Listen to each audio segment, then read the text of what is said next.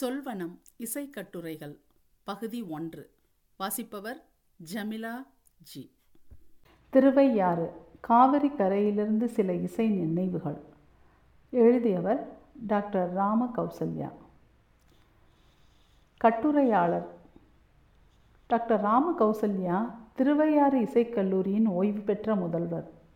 இசை ஆய்விலும் மரபு வழி இசையை பாதுகாப்பதிலும் ஆர்வத்துடன் ஈடுபட்டு வருபவர். தில்லை ஸ்தானத்தில் வசித்து வரும் இவர் மரபு என்ற அறக்கட்டளையை ஏற்படுத்தி நம் மரபுசார் கலைகளையும் கலாச்சாரத்தையும் வளர்ப்பதற்கான பல்வேறு பணிகளில் ஈடுபட்டு வருகிறார். குறிப்பாக சிறு குழந்தைகளுக்கு நம் மண் சார்ந்த விளையாட்டுக்கள் முதல் மண் சார்ந்த இசை வரையிலான பல்வேறு விஷயங்களில் பயிற்சி அளிப்பதில் ஈடுபட்டு வருகிறார். அந்த வகையில் தேவார பாடல் பயிற்சி பழைய கால குழந்தைகளின் விளையாட்டுகளை கற்றுத்தருதல் கோலம் கும்மி கோலாட்டம் உள்ளிட்ட கலைகளில் பயிற்சி ஆகியவற்றுக்கான பட்டறைகளை இலவசமாக நடத்துகிறார். இது தவிர இசை தொடர்பான பல்வேறு செயல்முறை விளக்கங்கள் தருவதையும் ஆய்வுக் கட்டுரைகளை எழுதுவதையும் செய்து வருகிறார். நமது திருக்கோயில்களின் இசை மரபுகள் தொடர்பாக நல்ல நூல் ஒன்றையும் அவர் எழுதியிருக்கிறார். திருவையாறு என்று சொன்னாலே சங்கீத மும்மூர்த்திகளில் ஒருவரான தியாக பிரம்மமும் கர்நாடக சங்கீதமும் தான் நினைவுக்கு வரும்.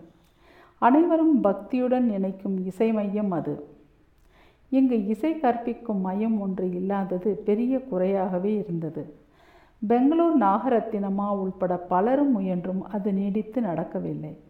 ஆயிரத்தி தொள்ளாயிரத்தி அறுபத்தி ஐந்தில் தஞ்சாவூர் கலெக்டராக இருந்த திரு வேத நாராயணன் அவர்களின் சீரிய முயற்சியால் சத்திரம் நிர்வாகத்தின் கீழ் அரசர் இசைக்கல்லூரி துவங்கப்பட்டது.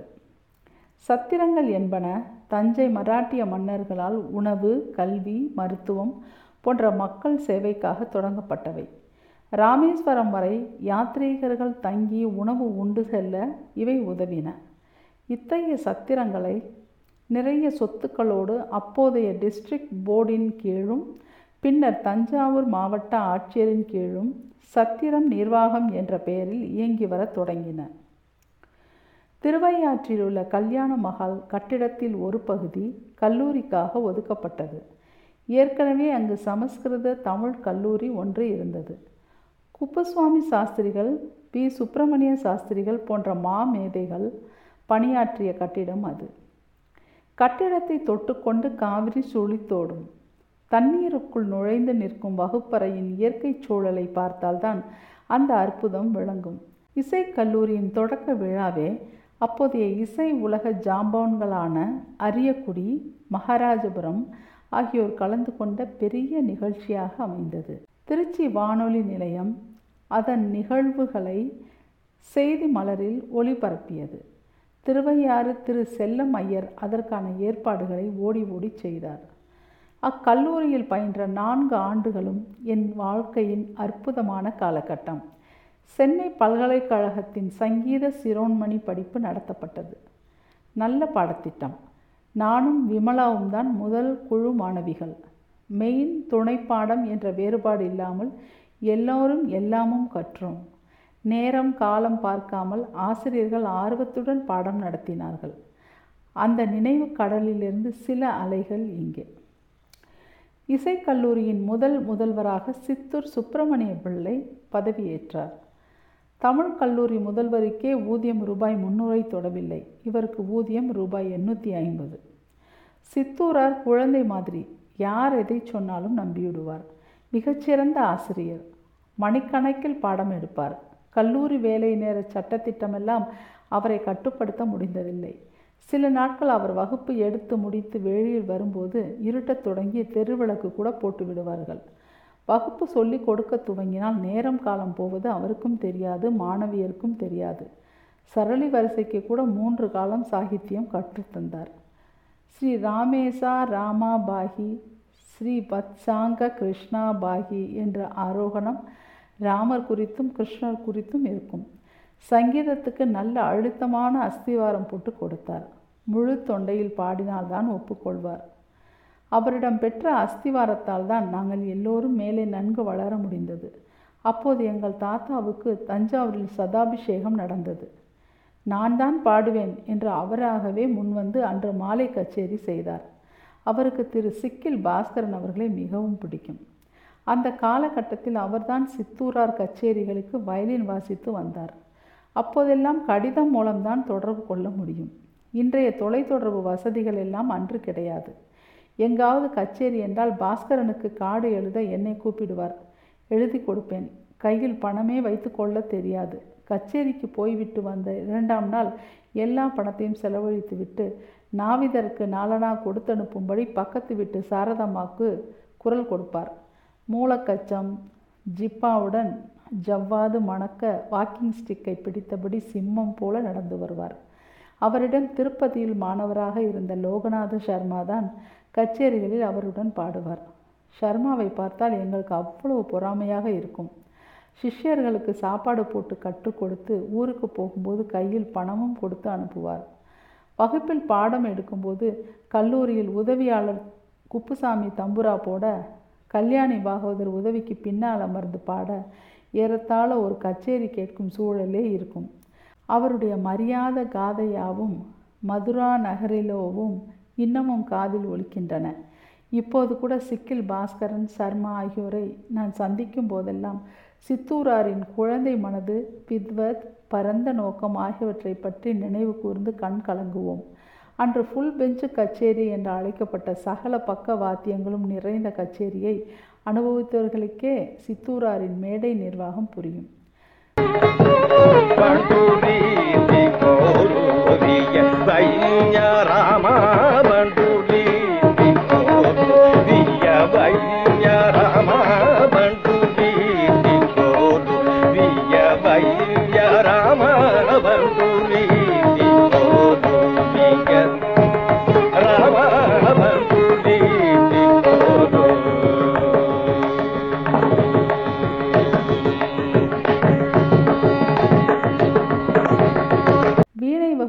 நடத்திய தஞ்சாவூர் திரு கே பி சிவானந்தம் அவர்கள் தஞ்சை நால்வரின் வழித்தோன்றல் தஞ்சாவூர் கா. பொன்னையா பிள்ளை அவர்களின் குமாரர். நல்ல அழுத்தம். திருத்தமான சம்பிரதாய சுத்தமான வீணை வாசிப்புக்கு சொந்தக்காரர். ஆணி அடித்தாற்போல் நங்கூரம் போட்டார் போல நிற்கும் கால பிரமாணம். இவருடைய கம்பீரமான வாசிப்புக்கு இணையாக குழைந்து வாசிப்பார் சாரதம்மா. திரு சிவானந்தம் வகுப்பு எடுக்கும் முறை மிக கம்பீரமாக இருக்கும். இவரும் அடிப்படை பயிற்சிகளுக்கு முக்கியத்துவம் கொடுப்பார். வகுப்பில் எத்தனை மாணவிகள் இருந்தாலும் அத்தனை பேருக்கும் தனித்தனியாகத்தான் புது பாடம் எடுப்பார். அவர் வாசிப்பது போன்றே திரும்ப நாம் வாசிக்கும் வரை விடமாட்டார். யாருடனும் அனாவசிய அரட்டை அடிப்பதோ யார் வீட்டிற்கும் போவதோ இவருக்கு பிடிக்காது. வகுப்பிலும் பாடம் தவிர எதுவும் பேச மாட்டார். சரியாக வாசிக்காவிட்டால் கோபப்பட மாட்டார். என்னையா காலையில் நல்லா சாப்பிட்டியா? என்று கேட்பார். உயிரே போய்விடும். ஒரு முறை அப்போது பிரபலமாகி கொண்டிருந்த ஒரு வீணை வித்வானின் கச்சேரியை கேட்டோம். அந்த வயதில் அந்த துரிதமான காலப்பிரமாணத்தின் மீது ஒரு ஈர்ப்பு. மறுநாள் மதியம் ஓய்வு நேரத்தில் நானும் சரஸ்வதியும் ஸ்ரீ ரகுகுல என்ற ஹம்சத்வனி ராக கீர்த்தனையை ஏக குஷியுடன் மகா துரிதமாக வாசித்து பார்த்தோம். அந்த பக்கமாக வந்த சிவானந்தம் சார் எங்கேயா போய் இந்த காலப்பிரமாணத்தை ஈசி கொண்டு வந்த? என்றாரே பார்க்கலாம். அவர் முகத்தில் இருந்தது கோபமா வருத்தமா என்று தெரியவில்லை. இருவரும் ஒடுங்கி போய்விட்டோம். காலப்பிரமாணத்தை மாற்றி வாசிக்கும் ஆசையை அன்றைக்கு விட்டதுதான். இவர் சொல்லிக் கொடுக்கும் கீர்த்தனைகளை ஆண்டு கணக்கில் வாசிக்காமல் இருந்துவிட்டு திடீரென்று ஒரு நாள் வாசித்து பார்த்தாலும் உடனே வாசிக்க முடியும். அந்த அளவுக்கு புகட்டி இருப்பார் சாரதாமாவின் வீணை வகுப்பு சற்று வித்தியாசமானது. நன்றாக பாடுவார். சாகித்யத்தை முழுவதும் பாடியபடியே கற்றுத்தருவார். கை அவ்வளவு குழைவாக இருக்கும். நிறைய கற்றுத்தந்தார். அவர் சென்னை சென்ட்ரல் கல்லூரியில் படித்த காலத்து ஆசிரியர்களான ஃபிடில் திருவாலங்கோடு சுந்தரேஷையர் போன்றவர்களை நினைவு கூர்ந்து அவர்களை பற்றிய அவர்கள் வாசிப்பை பற்றிய செய்திகளை எல்லாம் எங்களுடன் பகிர்ந்து கொள்வார். நல்ல உழைப்பாளி. வீட்டில் சமையல் உள்ளிட்ட எல்லா வேலைகளையும் செய்வார். இருவருமே என்னை சொந்த மகள் போலவே கருதினார்கள். அவர்களுடைய சதாபிஷேகம் திருக்கடையூரில் நடந்தபோது சாரதாம்மா என்னை கூப்பிட்டு ஆரத்தி எடுக்க சொன்னதை அடிக்கடி பெருமையுடன் நினைத்து கொள்கிறேன். தங்களுடைய குடும்ப நிகழ்வுகளை கூட அந்தரங்கமாக என்னிடம் பகிர்ந்து கொள்வார்கள். நம்ம குழந்தை பிரின்சிபலாக ஆகியிருக்காள் என்று நான் முதல்வரானதை எல்லோரிடமும் சொல்லி பெருமைப்படுவார்கள். சிவானந்தம் சார் குடும்பம் எங்களுக்கு மூன்று தலைமுறையாக நெருக்கம். ஆகவே என் மீதும் எங்கள் குடும்பத்தின் மீதும் ஏக ஒட்டுதல். இது கடைசி வரை இருந்தது.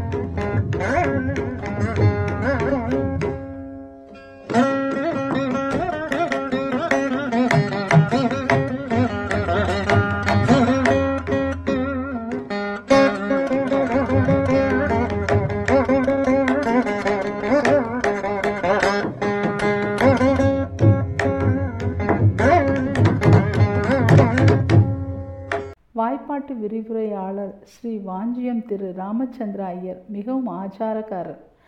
பஞ்சகச்ச வேஷ்டியை தூக்கி பிடித்தவாறு யார் மீதும் படாமல் தாண்டி வருவார். வெள்ளிக்கிழமைகளில் மாணவிகளுக்கு குங்கும பிரசாதம் கொடுப்பார். அன்று பைரவி ஸ்வரஜதி காமாட்சியும் ஹிந்தோள கிருதி நீரஜாட்சி காமாட்சியும் கட்டாயம் பாட வேண்டும். பாதக முலனு தீர்சி ஸ்ரீபத பக்தி சந்ததம் ஈயவே என்ற வரியை நிரவல் செய்வார். பாட முடியாமல் உணர்ச்சி பெருக்கில் தொண்டை அடைத்து விடும். அதே போல நீரஜாட்சி பாடும்போதும் கண்களிலிருந்தும் தாரை தாரையாக கண்ணீர் கொட்டும். அந்த நேரங்களில் அந்த உணர்ச்சிகள் புரியவில்லை. இப்போது புரிகிறது. அவர் தீக்ஷிதர் பரம்பரையை சேர்ந்தவர். சுப்பராம தீக்ஷதரின் சங்கீத சம்பிரதாய பிரியதர்ஷினி தான் அவரின் சட்ட புத்தகம். ராக லட்சணங்களை பொறுத்தவரை அவர் சொல்வதுதான் வேதவாக்கு. இவர் பாடும் சங்கதிகள் சற்று சிக்கலாக இருக்கும். ஆனால் அவரவர் குரலுக்கு எது தோதோ அந்த சங்கதிகளை மட்டும் வைத்து கொள்ளுங்கள் போதும் என்று சொல்லிவிடுவார். யாரும் பாடாததை சொல்லிக் கொடுக்க வேண்டும் என்ற ஆசையுடன் சொல்லிக் கொடுப்பார். பிடித்ததை பாடு கொடுத்து வாங்கி ஒதுக்க சதுக்கத்துடன் பாடணும் என்றெல்லாம் அடிக்கடி சொல்வார். திரிகால பல்லவி போன்ற கடினமான பல்லவிகள் பழைய பிரபந்தங்கள் எல்லாம் அவருக்கு நல்ல பாடம். தனிப்பட்ட முறையில் அவைகளை நான் வேலைக்கு சேர்ந்த பிறகு சொல்லி தந்தார். இவர் காஞ்சி மடத்தின் ஆஸ்தான வித்வான். அப்போது இவர் மட்டும்தான் ஆஸ்தான வித்வான். ஒரு முறை சங்கராச்சாரியார் திருவையாறு விஜயம் செய்தபோது இவர் ஆடிய சம்பு நடனம் பார்த்தோம். அந்த ஸ்லோகங்களின் எழுத்துக்களுக்கு கொம்பும் கிடையாது காலும் கிடையாது. பரமாச்சாரியார் இவரை இதை செய்ய சொன்னதில் அவருக்கு ஏக மகிழ்ச்சி. வகுப்பில் நவாவரண கீர்த்தனைகளை பாடம் சொல்ல மறுத்துவிட்டார். அவை பீஜாட்சரங்கள் நிரம்பியவை. பெண் குழந்தைகள் உள்ள வகுப்பில் சொல்லித்தரக்கூடாது என்று பிடிவாதமாக மறுத்துவிட்டார். அதே போல பாடல்களை சுரப்படுத்தி எழுதி பாடுவதும் பிடிக்காது. எல்லாம் எழுதுகிற சங்கீதமாக போயிடுத்து என்று நொந்து கொள்வார். வகுப்பில் நோட்டை பிரித்தால் இலை போட்டதைப் போல நோட்டை பிரித்து கொண்டு என்ன சங்கீதம் இது? என்று அழுத்து கொள்வார். ஸ்ரீ வாஞ்சியம் சுப்பராம ஐயர் வீணை பாலச்சந்திரன் கொள்ளு தாத்தா. பாடல்களை எல்லாம் எங்களுக்கு கற்றுக் கொடுத்தார். நிறைய அபூர்வமான உருப்படிகள் தெரிந்தவர். వరద మమ సముఖం శివ శివసుతం. వరద మమ రనుతం శివ శివసుతం. వరద మమ రను శివ శివసుతం. వరద మమ రనుతం వందే இவர் மனைவி ரொம்ப தங்கமானவர். இவர் உடைகளை பராமரிப்பது முதல் வெற்றிலை வாங்கி துடைத்து பெட்டியில் வைப்பது வரை பார்த்து பார்த்து செய்வார். பெண் குழந்தை இல்லாததால் பண்டிகை நாட்களில் எங்களை கூப்பிட்டு சாப்பிடச் சொல்வார். மிக நல்ல மனுஷி. மறு வருடம் வாய்ப்பாட்டு விரிவுரையாளராக சேர்ந்தார் ஸ்ரீரங்கம் திரு கிருஷ்ணமூர்த்தி ராவ். இவர் மருங்காபுரி கோபாலகிருஷ்ண ஐயரின் சிஷ்யர். ஹரிகதை ஸ்ரீரங்கம் திரு வெங்கடரமண ராவ் அவர்களின் தம்பி. சென்னை இசை உலகத்துடன் நல்ல தொடர்பு வைத்திருப்பார். ஸ்வர சாகித்யம் பக்காவாக எழுதிய நோட்டு வைத்திருப்பார். எழுதி கொண்ட பிறகுதான் பாடம் தொடங்குவார். சரியாக எழுதி கொள்ளாவிட்டால் பிடிக்காது. ஒரு கால் புள்ளி அரை புள்ளி கூட மாற்றி பாட அனுமதிக்க மாட்டார். பெர்ஃபெக்ஷனிஸ்ட். அப்படியே பாட வேண்டும். இவர் வகுப்பு என்றாலே ஏக பயபக்தி. உழைத்து சொல்லிக் கொடுப்பார். பின்னால் உள்ள ஸ்வரங்களெல்லாம் குண்டு குண்டாக விழணும். நசுங்கக்கூடாது என்பார். ஓய்வு பெறும் நேரத்தில் ஒரு நாள் பேசிக்கொண்டிருந்தபோது எந்த உருப்படியுமே பாடி பாடி அனுபவம் பெற்றால்தான் அதன் உண்மை ஸ்வரூபம் புரியும் என்று சொன்னவர். இப்போதுதான் எனக்கு சங்கராபரண ராக ஆதித்தாள வர்ணம் புரிகிறது என்றார். எனக்கு தூக்கி வாரி போட்டது. இவ்வளவு அனுபவம் உள்ள இவர் என்ன இப்படி பேசுகிறார் என்று ஆச்சரியப்பட்டேன். ஆனால் இன்று நான் அதையே சொல்கிறேன். தம்முடைய கல்லூரி அனுபவங்களில் ஒன்றை அடிக்கடி பகிர்ந்து கொள்வார். ஒரு அரசு நிகழ்ச்சிக்கு மாணவிகளை அழைத்து கொண்டு போயிருக்கிறார். சிறப்பு விருந்தினர் வர நேரமானதில் மேடைக்கு பின்புறம் அமர்ந்திருக்கிறார். சிறப்பு விருந்தினர் வந்ததும் அறக்க பறக்க ஓடி வந்த ஒரு அலுவலர் நிகழ்ச்சி நடத்த இவர்களை மேடைக்கு அழைத்திருக்கிறார். உடனே இவர் தம்புராவை சரிபார்த்திருக்கிறார். அந்த அலுவலருக்கு கோபம் வந்துவிட்டது. என்ன சார் இது? இந்த நிகழ்ச்சி பற்றி உங்களுக்கு ஒரு மாதம் முன்னமே சொல்லி ஆகிவிட்டது. இங்கு வந்ததும் இத்தனை நேரம் உட்கார்ந்துருக்கீங்க. இப்போ போய் வீணையை தயார் பண்ணுறீங்க முன்னாடியே இதெல்லாம் செஞ்சு வைக்கக்கூடாதா? என்று கேட்டாரே பார்க்கலாம். தம்புராவை பற்றி இவருக்கு எப்படி விளக்கி சொல்வது? எனக்கு வேற ஒன்றும் தோணலாமா? ஒரு கால் கடுதாசி எழுதி கொடுத்துவிட்டு வெளியில் போகும்படி என்னை பகவான் வைக்கவில்லையே என்று நினைத்து கொண்டேன் என்று சொல்வார். ஓய்வு பெற்ற பிறகு இவர் விருப்பப்படியே சென்னையில் குடியேறி வசதி வாய்ப்புகளுடன் இருந்தார். நாங்கள் இரண்டாம் ஆண்டு தேர்வு எழுதி முடித்தோம். அப்போது சித்தூரார் திரு சிவானந்தம் சாரதாமா ஆகியோர் கல்லூரியிலிருந்து விலகும்படி நேரிட்டது. திரு. டி. வி. நமச்சிவாயம் துறை தலைவர் ஆனார். நல்ல பாடாந்திரம் உள்ளவர். சுர தாள குறிப்புகளை தனித்தனி தாளில் அழகான கையெழுத்தில் எழுதி வைத்திருப்பார். அதை எழுதி கொண்ட பிறகே இவரும் பாடம் எடுப்பார். நல்ல பங்கீடாக மாணவிகளுக்கு வரவழைக்கும் லாபகம் தெரிந்தவர். மனதில் பதிய வைப்பார். வீணையில் எனக்கும் விமலாவுக்கும் தேர்வு நேரத்தில் கானடா தேவ மனோகரி போன்ற ராகங்களுக்கு ஆலாபனை சுரம் கற்றுத்தந்தார் ராக நுணுக்கத்தை புரிய வைத்துவிடும் நுட்பம் தெரிந்தவர். நல்ல செல்வாக்கு உள்ளவர். அவருடைய மனைவியும் அவர் அக்கா மரகதம் அக்காவும் மாணவிகளிடம் மிகவும் பிரியமாக இருந்தார்கள். மரகதம் அக்கா நல்ல நிர்வாகியும் கூட. நாங்கள் நான்கு ஆண்டுகள் படித்து முடித்த பிறகு கல்லூரிக்கு ஏதோ ஒரு விருந்தினர் குழுவை அப்போதைய collector Thiru T V Anthony அவர்கள் அழைத்து வருவதாக இருந்தார். எங்களை எல்லாம் அதற்கு நமச்சிவாயம் சார் அழைத்திருந்தார். எல்லோரும் பட்டுப்புடவையெல்லாம் கட்டிக்கொண்டு கல்லூரிக்கு போனோம். நிகழ்ச்சிக்காக கல்லூரியின் கீழ்த்தாழத்தில் நடந்து வந்து கொண்டிருந்தவர் அப்படியே எல்லோரும் பார்த்து கொண்டிருக்கையில் சரிந்து விட்டார். மாரடைப்பு. கண்ணெதிரே பார்த்த அந்த மரணம் அனைவரையும் உலுக்கி விட்டது. அந்த உயர்ந்த சங்கீதம் அனுபவம் கற்றுத்தரும் திறமை எல்லாம் நொடியில் கண் முன்னால் மறைந்தது மிகவும் கொடுமை. இசைக்கல்லூரி மாணவ மாணவிகள் அனைவராலும் போற்றப்படும் ஆசிரியர் ஆர்வி கே சார் என்று அழைக்கப்படும் பேராசிரியர் ஆர்வி கிருஷ்ணன் தியரி விரிவுரையாளராக இருந்தார். இவர் வகுப்பு நடத்தும் விதமே அலாதியானது. வகுப்புக்கு வந்ததுமே முதல் நாள் அல்லது அன்று காலை நேரிலோ வானொலியிலோ கேட்ட கச்சேரி குறித்து கேட்டவர்கள் விவரம் சொல்ல வேண்டும். விடுமுறை முடிந்து வந்தாலும் இவை பற்றி பேச வேண்டும். பாடப்பட்டவற்றில் சந்தேகம் விமர்சனம் போன்ற எதுவும் அதில் இடம்பெறலாம். சதுர்த்தச ராக மாளிகை நூற்றி எட்டு ராக தாள மாளிகை எல்லாம் பாடி காட்டுவார். நல்ல இசை பரம்பரையில் வந்தவர். வீணை வரதையாவின் குமாரர். அரசு தேர்வுகளுக்கான தியரி புத்தகங்களை நல்ல தமிழில் எழுதியவர். பின்னர் சென்னை அரசு இசைக்கல்லூரியில் துணை முதல்வராக பணியாற்றி ஓய்வு பெற்றார். மாணவிகளின் தேர்வு அச்சம் போக்கி அவர்களை தேர்வுகளுக்கு தயார் செய்யவென்றே அழகாக திட்டம் வகுத்து வைத்திருந்தார். முதலில் எல்லா பாடங்களுக்கும் ஒரு திருப்புதல் அடுத்து விவாத பட்டியல் ஒவ்வொரு மாணவியும் ஒரு தலைப்பிலான கேள்விகளுக்கு விடைகளை சொல்ல வேண்டும். ஏதும் விட்டு போயிருந்தால் மற்றவர்கள் எடுத்துச் சொல்வார்கள். நிறைவாக அவர் அதை இன்னும் எப்படி முழுமைப்படுத்தலாம் என்று பேசுவார். அடுத்த நிலைக்கு பெயர் அரவுண்ட் த கொஸ்டின் பேட் பழைய வினாத்தாள்கள் அலசப்படும் பகுதி இது. மேலும் அத்தலைப்பில் ஏதும் வினா கேட்க முடியுமா என்று ஆராய்ந்து விடைகளை கூறி பார்ப்போம். இதன் பிறகுதான் திருப்புத் தேர்வுகள். இதற்கு பிறகு எந்த மாணவிக்காவது தேர்வு அச்சம் தோன்றுமா? படித்து முடித்த மாணவிகளுக்கு வேலைவாய்ப்பு ஆலோசனைகளை வழங்கி எங்கு பணியிடம் காலியாக இருக்கிறது என்று தெரிந்து அவர்களை அப்பணியில் அமர்த்தி நிறைவு காணும் அன்புள்ளம் கொண்டவர். இன்றைக்கும் சென்னையில் திருவான்மியூரில் இவருடைய வீட்டில் இவரிடம் பயின்ற மாணவ மாணவிகள் வந்து கொண்டுதான் இருக்கிறார்கள். பிரச்சனைகளை சொன்னால் அழகாக தீர்வு காணும் வழியை சொல்வார். கலை உலகில் எந்த குருவுக்கும் வளர்ந்து தமக்கு சமமாக வந்துவிட்ட மாணவனிடம் தனக்கு போட்டி என்ற பார்வை மனதோரத்தில் சிறிதாவது வரும். இது இயற்கை. இதற்கு விதிவிலக்கு ஆர்வி கேசார் இப்போது கூட அடிக்கடி தொலைபேசியில் பேசி நலம் விசாரித்து கொள்வோம். மனதார வாழ்த்துவார். இவருடைய மொழி நடையும் கலகலப்பான பேச்சும் அவரிடம் மரியாதை கலந்த அன்பு வைக்கச் செய்யும். மறக்க முடியாத மற்றொரு வீணை ஆசிரியர் ராஜலட்சுமி அவர்கள். பாடத்திட்டத்தை தவிரவும் பாடல்களை கற்றும் கொடுத்து சிறு கச்சேரிகள் செய்ய ஊக்கம் கொடுப்பார். அரசு நிகழ்ச்சிகளுக்கு அழைத்து செல்ல அழுக்காமல் உடன் வருவார். இரவு எந்நேரமானாலும் வீட்டில் கொண்டு வந்து ஒப்படைத்து விட்டுத்தான் வீட்டிற்கு செல்வார். அதே போல ஒருவர் காரைக்குடி பரம்பரையில் வந்த வசந்தா அவர்கள் வீணை சங்கரி அவர்களின் மகள் இவர். தஞ்சாவூர் பாணியில் பழகிய எங்களுக்கு பொறுமையாக காரைக்குடி பாணியை அறிமுகம் செய்து வைத்தார். சிட்டை தாளங்களை இவர் கற்றுக் கொடுத்த பாங்க மறக்க முடியாதது. மிக அமைதியானவர். மொழிப்பாட ஆசிரியர் திரு அனந்த சுப்பிரமணியம் அவர்கள் தமிழோடு தெலுங்கும் சமஸ்கிருதமும் சொல்லிக் கொடுத்தார். நன்றாகவே பாடுவார். துளசி தளமோ மாயா மாலவ கவுளை ராகக்கிருதி பாடிக்கொண்டிருந்தேன். சரணத்தில் அரையிடம் தள்ளி சுரம் பாடிப்பார் என்றார். பாடி பார்த்தால் நல்ல பிடிப்புடன் வந்தது.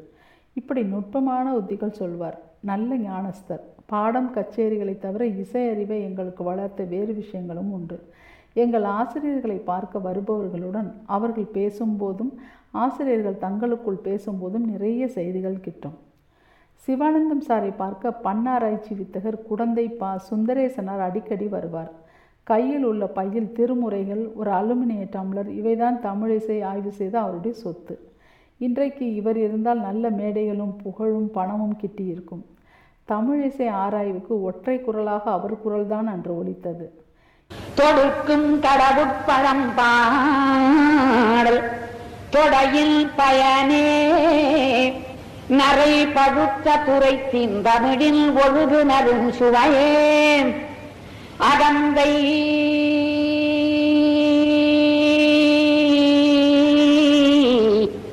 கிழந்தை அகன்று எடுக்கும் தொழும்பல் முழக்கோயிற்கு ஏற்றும் விளக்கே.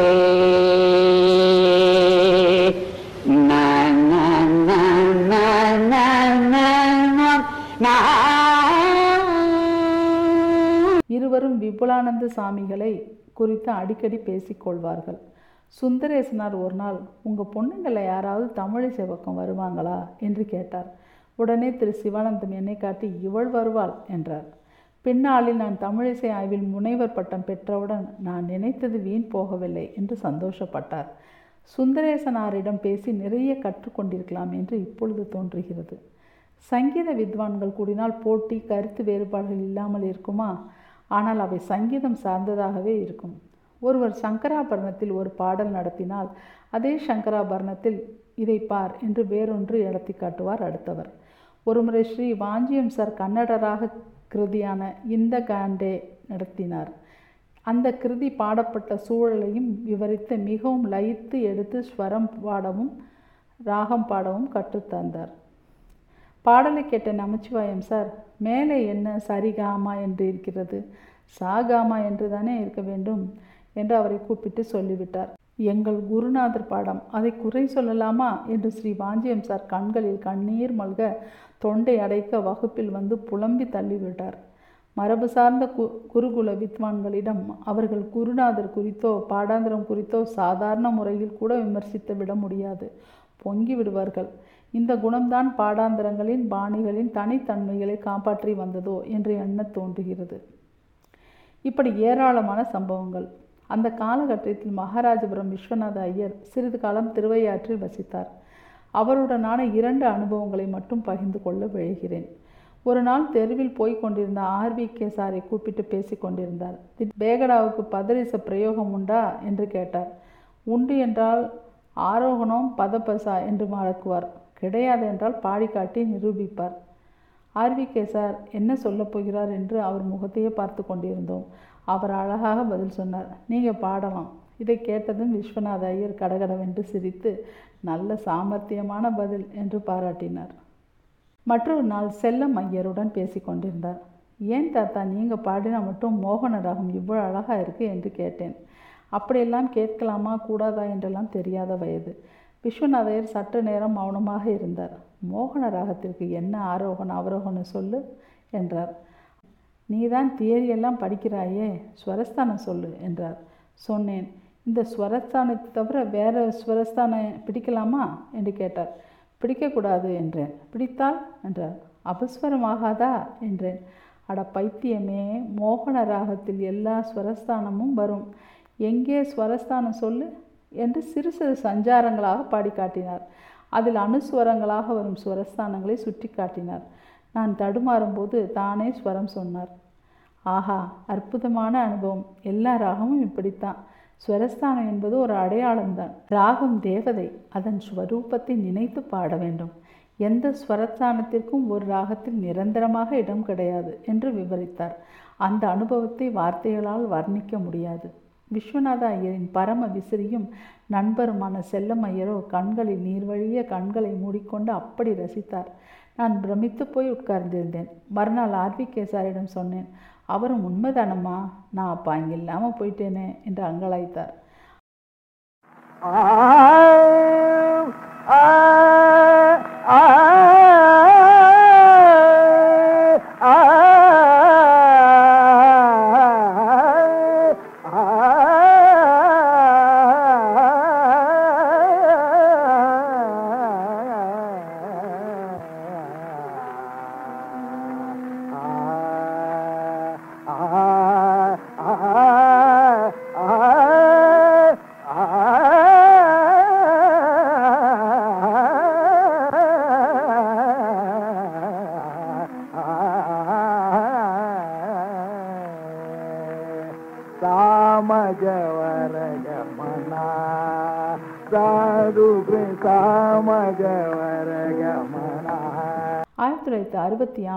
அப்போதைய முதலமைச்சர் சிறு பக்தவச்சலம் அவர்களால் இசை நாதஸ்வர பிரிவு தொடங்கப்பட்டது.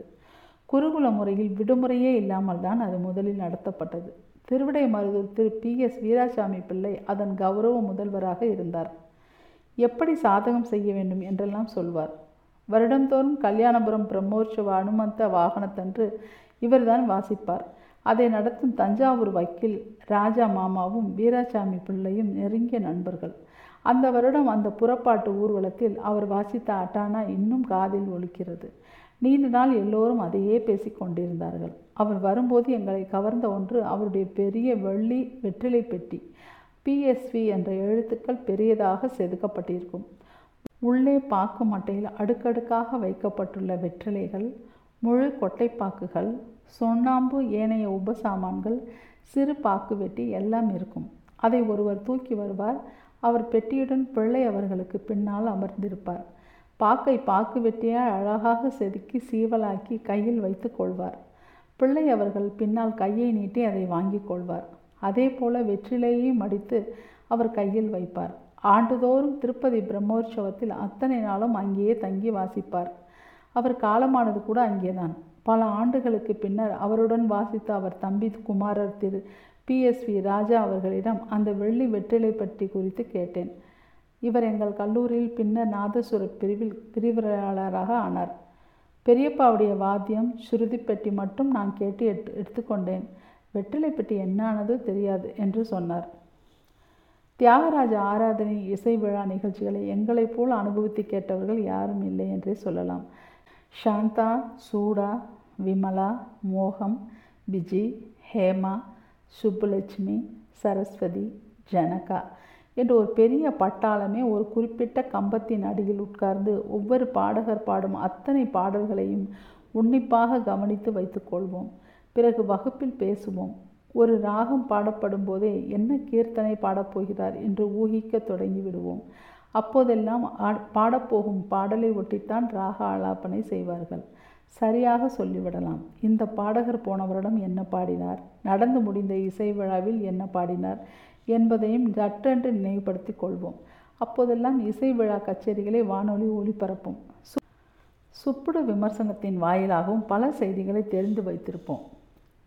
இன்ன பாடகருக்கு இன்ன பாட்டு ஃபேவரேட் என்றும் தெரியும்.